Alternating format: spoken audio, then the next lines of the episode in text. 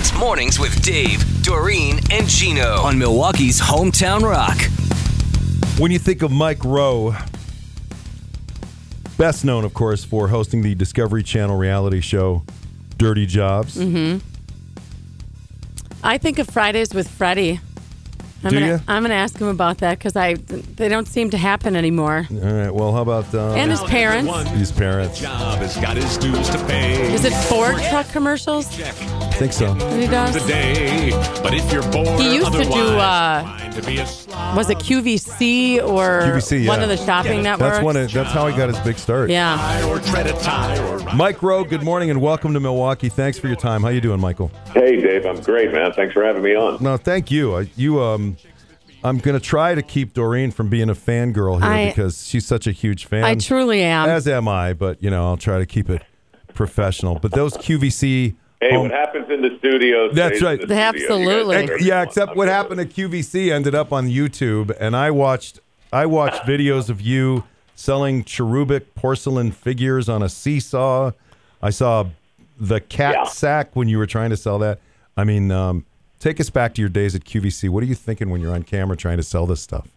Well, it's 1989, um, and I never should have been hired for that job in the first place. I, I, uh, I auditioned to settle a bet, and the next thing I knew, I was on the air in the middle of the night trying to make sense of this endless inventory of inexplicable products that people brought me every eight minutes.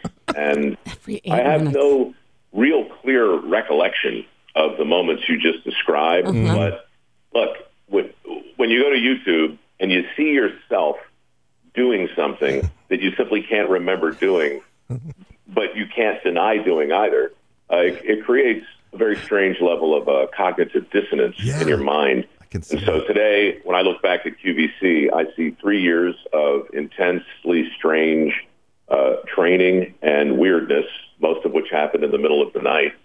And um, I can't explain it, guys. It happened, and, Yeah. um, No. and there it is on YouTube. And what can you do? It's very entertaining. Okay, but before I ask you about your book, because I do want to ask you about that, I want to know what happened to Fridays with Freddie.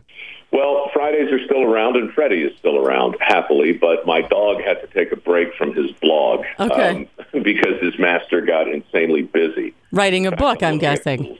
Yeah, there were books and this foundation, and then there's this podcast. So, you know, I'll circle back, but I'll. Uh, I'm going to give my dog a break uh, until next year. I think he was writing too much for his own good. Anyway. We're talking to Mike Rowe. Mike, I had seen uh, where you had said in one of your interviews uh, that you were doing that when it comes to the scholarship, and it's all about work ethic, that it, I think you said like every year it gets harder to find deserving people to to get the scholarship from you just because we have in our country de-emphasized the things that really require a lot of work. I mean, is it how do people apply for this? How do kids apply for it? You go to mikeroweworks.org and you click on scholarship, and then you look at the application. Uh, and to your point, and I guess mine too, it is a it is difficult. You know, people for whatever reason now, there are a lot of different scholarships out there. There's athletic scholarships and talent scholarships and academic scholarships. But when you talk about rewarding work ethic specifically, when you talk about targeting the money, not for four-year degrees, but for training programs for plumbers and steam fitters and HVAC technicians, electricians, things like that, you get, you run into resistance because people have been told for decades that those jobs are beneath them and that those jobs are not as important as jobs that require a four-year degree. Mm-hmm. So there's a certain cultural, you know, societal uh, bias. And I mean, it's, it, I didn't believe it until I saw it, but I literally give away a million dollars every year for these jobs. And it does get more difficult every year because every year more and more people are being told that there's a better path for them. In many cases, they're wrong. Look, it's the single best thing a parent can do is not tell their kid it's a binary world. It's not mm-hmm. blue collar or white collar. Mm-hmm. That's old news. You know, there there are a lot of ways to make an honest buck, and for a lot of kids, their brains are just not hardwired for the college experience. And look, there was a time when nothing bad would happen by getting a liberal arts degree. You know, it didn't mean you had to stay in that line of work.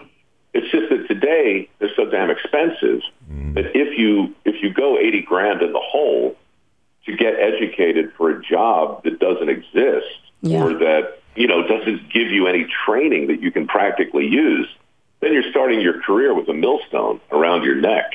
And that's bad for the kid and it's bad for the country. You know, we got 1.6 trillion dollars in student loans on the books. Enough already. You know, we need people to fill the positions that are open. Well, that's what I'm trying to do. Mike, it's always inspirational to listen to you, and speaking with you is a real privilege. Thank you so much for your time. Take care of yourself. Hey, I will. You too. I appreciate it. Thank you. Say hi to your mom and dad. All right. Yeah. Love your mom. I'll mom. and tell dad. All right. You See you. Take care. Mike Rowe. What a good dude he Yeah. is, and so incredibly talented.